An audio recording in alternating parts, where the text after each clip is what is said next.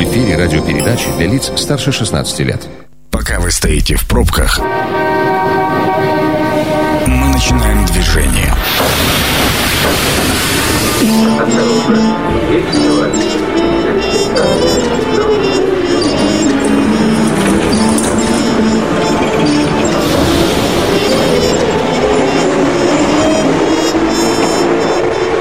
Метро. Главные темы Красноярска. Добрый вечер, это программа «Метро». Прежде чем э, начнем полноценное движение в нашей подземке, э, разрешите представиться. Зовут меня Сергей Васильев. Пожалуй, начнем. Еще раз добрый вечер, уважаемые радиослушатели. Э, сегодня будем обсуждать тему такую очень, на мой взгляд, актуальную в свете приближающихся новогодних праздников и песня, которая прозвучала в самом начале. Крем-сода, никаких больше вечеринок. Но это вот как раз квинтэссенция нашего сегодняшнего разговора.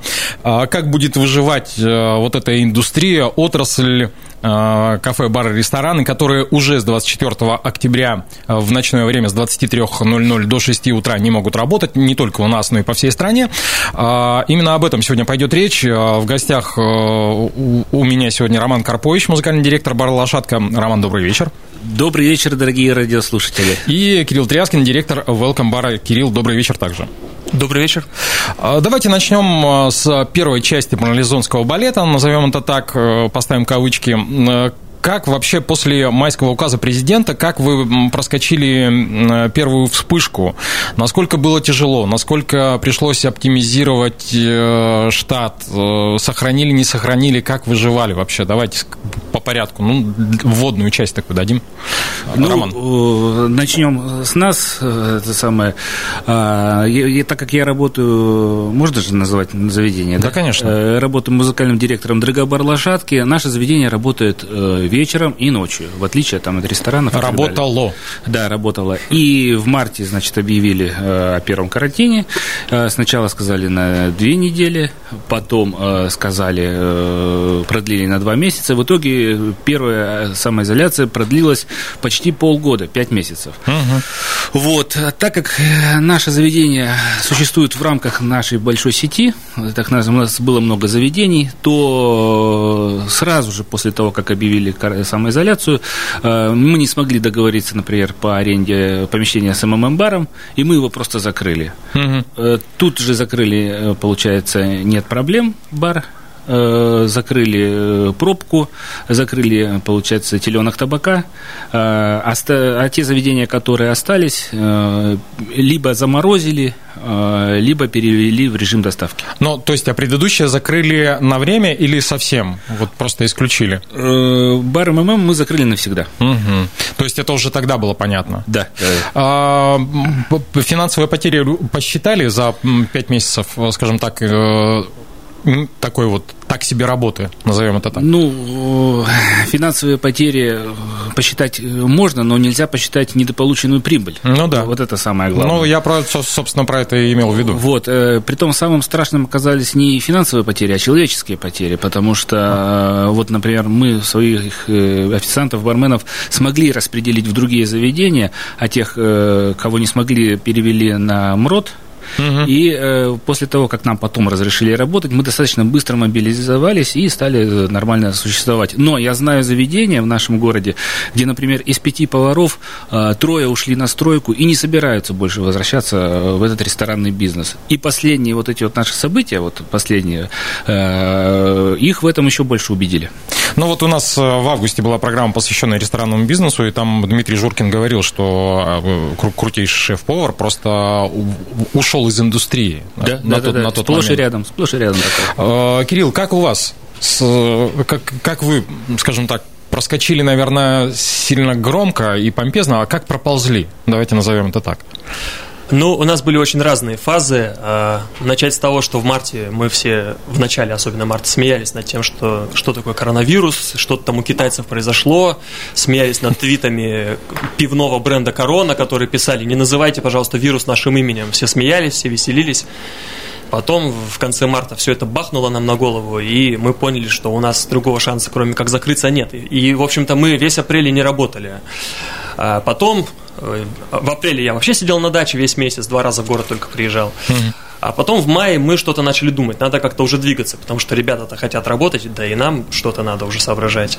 И я как-то ехал по городу, и начал замечать, что в мае э, люди начали выходить. То есть э, отмены ограничений еще не было, но люди начали уже активно выползать, всем это все надоело, все сказали, ну его нафиг, и давайте-ка мы будем уже как-то гулять, угу. и с детьми, и без детей. Кто-то бегал от полиции, я видел такие картины интересные.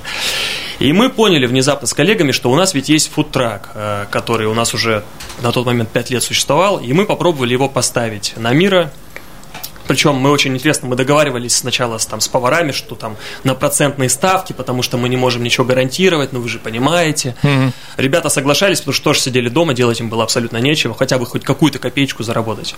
Но мы поставили, и к своему же удивлению, через три дня мы вышли, мы даже оптимистичный наш сценарий побили. То есть у нас получились очень хорошие выручки, потому что было закрыто буквально все, и к нам приходили пообедать офисные сотрудники, которые где-то там рядом работали, и мамочки с колясками, и много-много разного совершенно разношерстного народа э, приходили к нам поесть. Э, и вот так мы постепенно с мая месяца заехали в лето. Но по, по людским потерям было что-то? Да, у нас несколько человек уволилось. Причем уволились ключевые ребята, на которых я вообще рассчитывал в перспективе, там думал, что кто-то там прям поднимется, пойдет там в управляющего. Mm-hmm. Девочка одна у нас так пришла, сказала, все, Кирилл, я увольняюсь, я больше не могу. Просто ну, страшно. Конечно, осуждать в этой ситуации никого мы не стали и не можем, и не имеем права, потому что, ну как, если мы, мы не можем платить, то что мы можем еще от них требовать в таких ситуациях? Угу. Конечно, да. Но в целом большинство осталось, большинство осталось. Ну вот смотрите, с наступлением лета стало все равно чуть полегче. Там кто-то на веранды начал выходить, кто-то пристраивать. Я прям наблюдал футуристические картины, когда крыльцо на два с половиной человека, и там умудрялись поставить веранду, вот такую раздатку, э, лишь бы официально там начать работать. А вы как-то подстроились под эту С историю? верандой сильно интересно, потому что еще когда э, не разрешили работать верандам, тут уже вступила в игру такая схема под названием э, «Обмани систему, но сделай так очень легко, чтобы никто на тебя не обиделся и не обманулся в ответ». Мы поставили столик, поставили пару стульчиков рядом с футраком, э, и к нам пару раз приходила полиция, причем так агрессивно, типа «убирайте все отсюда». Мы говорим «так у нас столики стоят для ожидания заказа». Гости приходят, заказывают, садятся за столик и ждут. Они так «а, ну ладно, тогда пусть стоят. То есть несколько раз такая картина была. Кирилл, секреты сейчас раскрываете, глядишь, на следующее лето бы пригодилось. Конечно, не дай бог. Но... Слушайте, ну мы здесь закон не нарушили. На вынос можно было все, пожалуйста. Посидел, дождался заказ, съел, пошел. Ну вот смотрите, 28 э, августа, если мне не изменяет память, э, все это дело э, разрешили официально уже, да, заведением работать. Ну, там, это понятно. следующая фаза. Да. Еще была предыдущая фаза, когда разрешили террасам работать открыто. Это было там, по-моему, ну я не помню, то ли в конце мая, то ли в начале июня. Разрешили работать террасам, но не внутри заведения. Ну да. И тогда у нас начался самый отличный такой для нас период, потому что у нас терраса, там одна из пяти, наверное, в центре города, или даже меньше. И тут мы начали колотить, э, начали зарабатывать, потому что у нас люди приходили вообще все, э, не только целевая аудитория, обычная наша, разные абсолютно люди, они садились в три слоя, была посадка, то есть все бились в буквальном смысле за места, мы садили на подушки прямо на лестнице, потому что все хотели попасть. А как же вот эти вот э, правила, разграничения, там не более полчеловека на три квадратных метра? Старались соблюдать максимально старались mm-hmm. соблюдать. Mm-hmm. Ну, то есть, э, говорить о том, что лето прошло впустую, ну, не приходится. Ну, так, положа руку на нет, сердце. Нет, нет, не приходится. Более того, что вот эта подушка поддержка, как раз мы ее сформировали за лето, она потом помогла нам пережить уже дальнейшие все вот эти осенние разочарования, которые сейчас да. происходят. Э, ну, э, это, это имеет место быть для тех заведений, у кого или была летняя терраса, или они смогли ее построить оперативно. Ну да, конечно. Вот, э, например, таким, таком заведении, как наше, летней террасы быть не может. Ну, потому что оно в подвале, лошадка, да, насколько я помню. И не только мы, и многие другие заведения. И поэтому мы как бы с завистью смотрели на своих коллег, по опасному бизнесу, но ничего сделать не могли.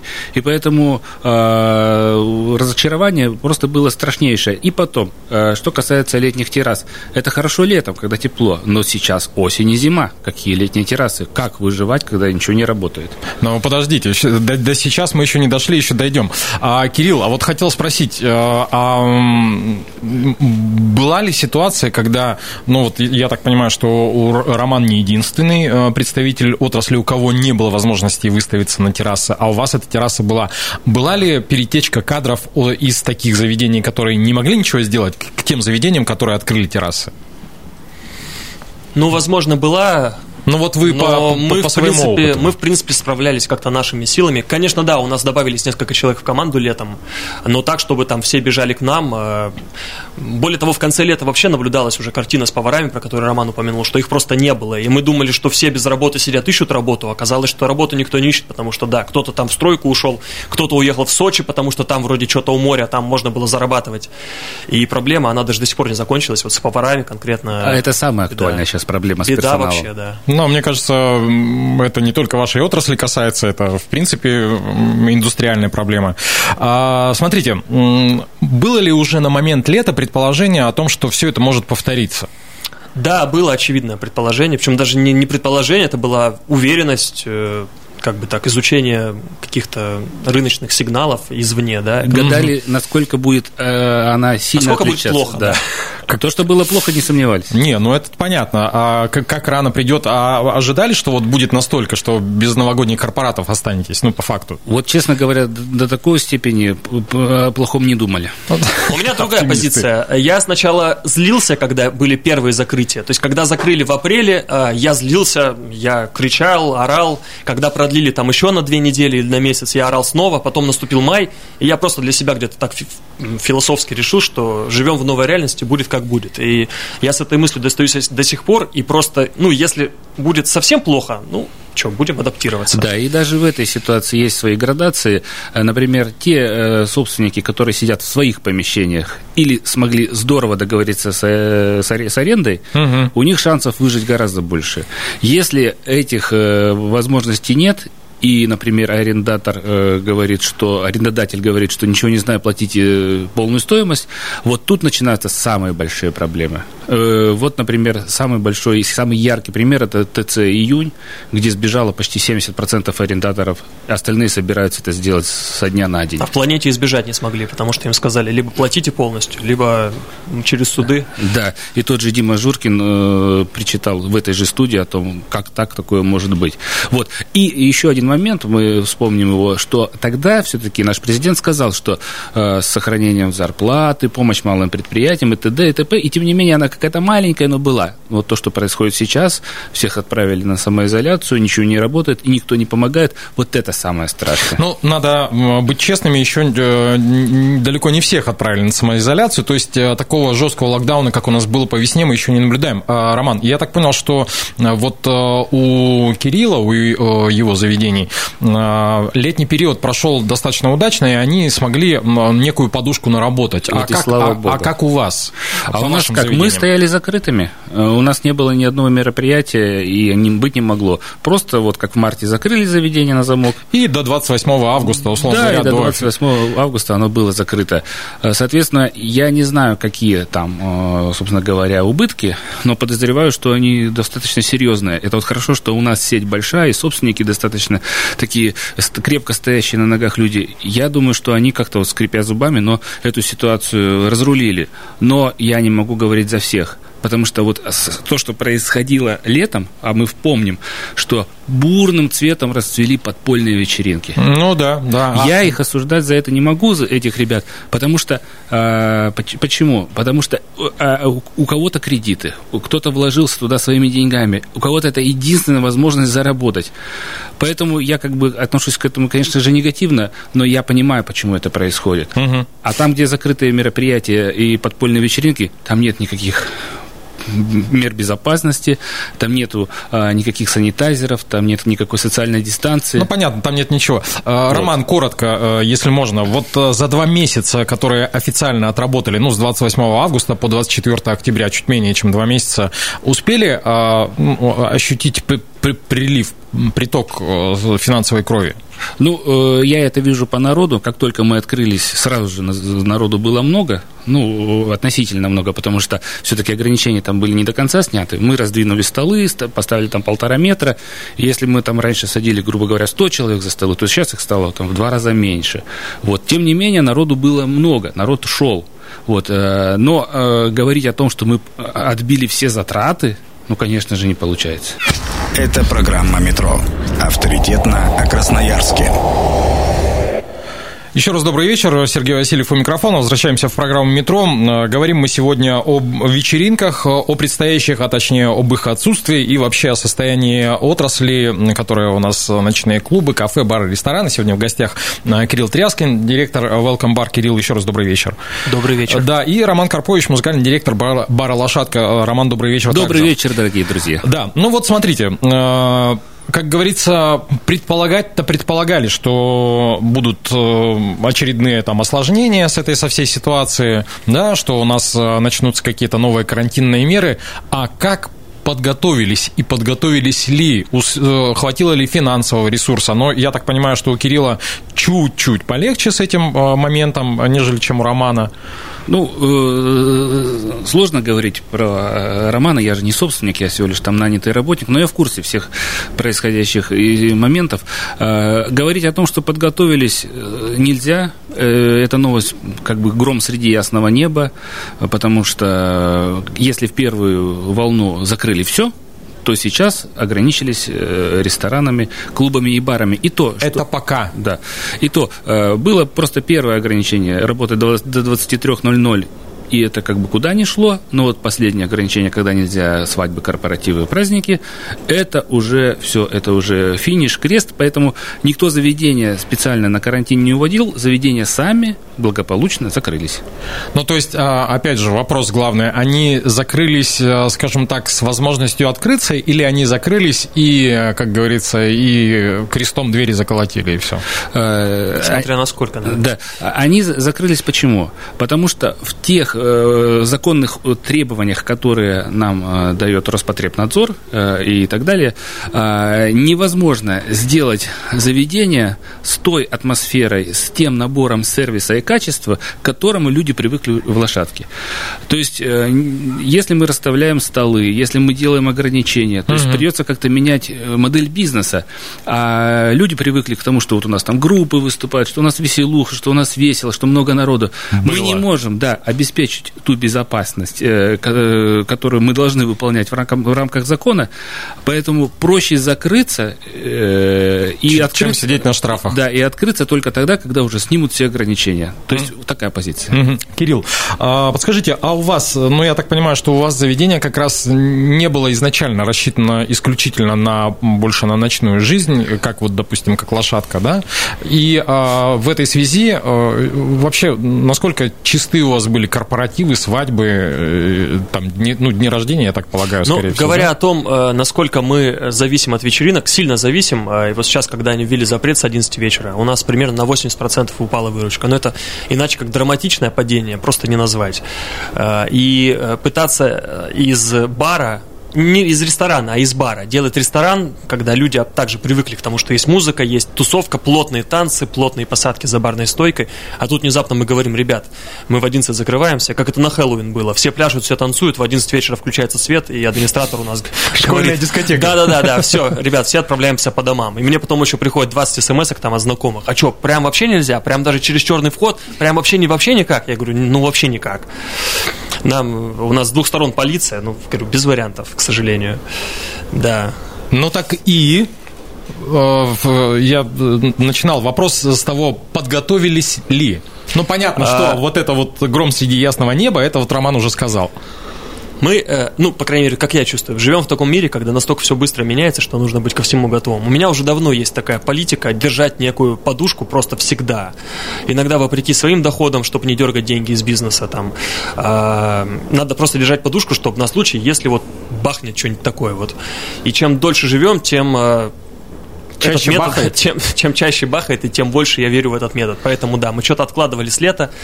А касательно корпоративов, у нас их ни, никогда практически и не было, потому что мы и не были никогда площадкой для проведения корпоративов. Редко это бывает, в основном свадьбы там вот летом на террасе. А, но вот чтобы там в, в декабре у нас может быть там несколько мероприятий, но не больше. Потому что мы маленькие, и у нас там больше 20 человек не запихнешь в зал, поэтому нас не любят там крупные ребята, кто отдыхают серьезно. Не любят не потому, что мы плохие, а потому что у нас места нет. Да, другой формат. Вот у нас да. Э, все корпоративы, естественно, слетели. Если, например, год назад в это время э, уже шли активные бронирования декабря. А и... уже там и ноябрь начинался. Там. Да, и у нас в декабре было примерно ну, 15-20 корпоративов точно, плюс как бы клубные ночи. Вот, то есть на данный момент ни одного, естественно, нет, ничего нет и не будет. Мало того, эта ситуация распространяется и на эвент-залы, и на свадьбы, и на другие предприятия, и многие уже схватились за голову, ситуация просто пиковая. Вот. Э, к чему это приведет? Приведет к тому, что было летом. Летом все свадьбы, были по базам отдыха, втихаря, это самое, без э, отметок геолокации в Инстаграме. Без фотографий, да? Без фотографий. Понимаете, к чему это? Вот, вот, люди ушли в тень. А что такое тень? Это отсутствие договоров, это отсутствие бумаг, это, отсутствие, это работа в черную. Это вот э, ситуация генерирует такие проблемы, которые мы и не знали, что они такие могут быть. Но давайте будем честными, э, эта же ситуация не только касается Красноярска, да и не только России. Вот э, здесь Димой Полуяновым вели программу, и он говорит, самое яркое впечатление, а, итальянский бармен с плакатом в руках, а, я не преступник, дайте мне работу, написанным от руки, поэтому это, ну, как бы общая ситуация. Смотрите, тут интересный момент, очень много возгласов возмущения я слышал от представителей вашей отрасли, назовем ее так, по поводу того, что вот в Москве, дескать, чек-ин, да, там по QR-коду или по СМС, а, и все это продолжает работать, а у нас вот нет, и почему, да, и вопрос повисший в воздухе. Но при всем при этом а, в Москве и рестораторы, и владельцы кафе, баров, ресторанов, они собирались и обсуждали вот эти вопросы вместе. Более того, с завтрашнего дня в Москве и на дневные посещения там ресторанов, кафе, баров а, распространяется вот эта система. Но они заранее сами отраслевики собирались, прорабатывали какие-то моменты. А, у вас как-то вот это случилось, встретиться вместе, написать какое-то коллективное обращение в оперштаб, там, на имя губернатора, кроме, ну, вот, по-честному? Ну, по-честному, у нас такую структуру, э, которая бы отражала наши желания и проблемы, э, например, хотя бы в горсовете, нет. Так, а тут не, не горсовет, Есть Роман, чатик тут... в WhatsApp. Да, есть, есть такой ламповый чатик э, в WhatsApp, где собраны все представители, где все обсуждают, и все. У нас есть Красноярская ассоциация гостеприимства, но она не всесильна в этих этих самых моментах. Москва чем проще? Там люди понимают, чем это может кончиться, и максимально быстро, оперативно э, как бы объединяются. И то они э, чего-чего, а отмену там мероприятий после 11 не могли предвидеть. Просто для них это как гром среди ясного неба. Поэтому, конечно, можно собраться, можно прийти, можно рассказать, но, друзья, вы видели цифры? Цифры по заболеваемости, они же страшные. Ну да, и более и, того, они растут. И более того, они растут. И в этой ситуации, ну о каких э, разговорах может идти речь? Э, нас просто никто не услышит. Э. Но москвичей же услышали. Ну и вот... А, и, цифры, а цифры там ну, сильно поинтереснее, чем по Красноярску. Мы не берем сейчас край, мы берем именно Москву и, и в сравнении да. Москва и Красноярск. Их, да, если... их услышали, но они отвоевали месяц. Но тем не менее там падение тоже есть. Есть, безусловно. Но я же еще раз говорю, они заблаговременно подготовились к тому, что и в дневное время им придется работать по такой же схеме. Кирилл, добавите чего-то, нет? Ну, они предприняли попытку ввести QR-коды как способ журналирования э, мест, где бывают люди. То есть, условно говоря, если ты был в таком-то месте и ты заболел, они потом знают, кто был с тобой вчера там, mm-hmm. в баре в Барыче в каком-нибудь там, да, на Патриарших прудах, да, например. А касательно Москвы и разницы с нами, ну, у нас же все равно как-то все более-менее автоматически за Москвой повторяет. И э, поэтому сейчас уже даже, наверное, говорить с кем-то не о чем, потому что в Москве закрыли, и теперь, если мы будем говорить «откройте нас», они нам скажут «да вон, посмотрите, даже в Москве все закрыто, о чем вообще разговаривать-то?» Поэтому, скорее всего, это маловероятно, что нас сейчас кто-то услышит. Так нет, в Москве же закрыли, но, опять же, система QR-кодов и чек-ин, э, так называемый, да, она работает. И с, э, просто люди, э, которые рестораторы, они встретились заранее, позаботились о том, чтобы и на дневное посещение ресторанов отработать эту схему. А у нас как-то получается, что мы говорим... А у нас дневное работает без, без QR-кодов так, сегодня. Вы же только что, Кирилл, сказали, что мы повторяем за Москвой действия. А, нет, я сказал про то, что если э, у нас что-то запретили, и мы говорим, откройте, э, э, э откройте обратно, они скажут, нет, в Москве Друг, запрещается. Да, другими словами, сейчас нельзя сказать, мол, вот, дескать, посмотрите, вот в Москве можно, а у нас нельзя. Сейчас везде все нельзя. Везде все нельзя, да. Вот, и эта ситуация ухудшается еще и тем, что падают э, выручки и средние счета у тех заведений, которым работать можно мы же и общаемся в нашем чате, выручки падают. Ну, конечно. А они падают не потому, что ограничения или так далее, а падают от того, что людям страшно куда-то ходить.